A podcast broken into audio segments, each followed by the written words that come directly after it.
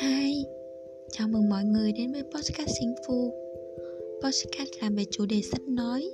Những cuốn sách mà mình lựa trong podcast này không phải là sách self-help. Mình sẽ thiên về những cuốn sách có ý nghĩa Và được lựa chọn kỹ càng Cùng cảm nhận và lắng nghe với Sinh Phu nhé. thank you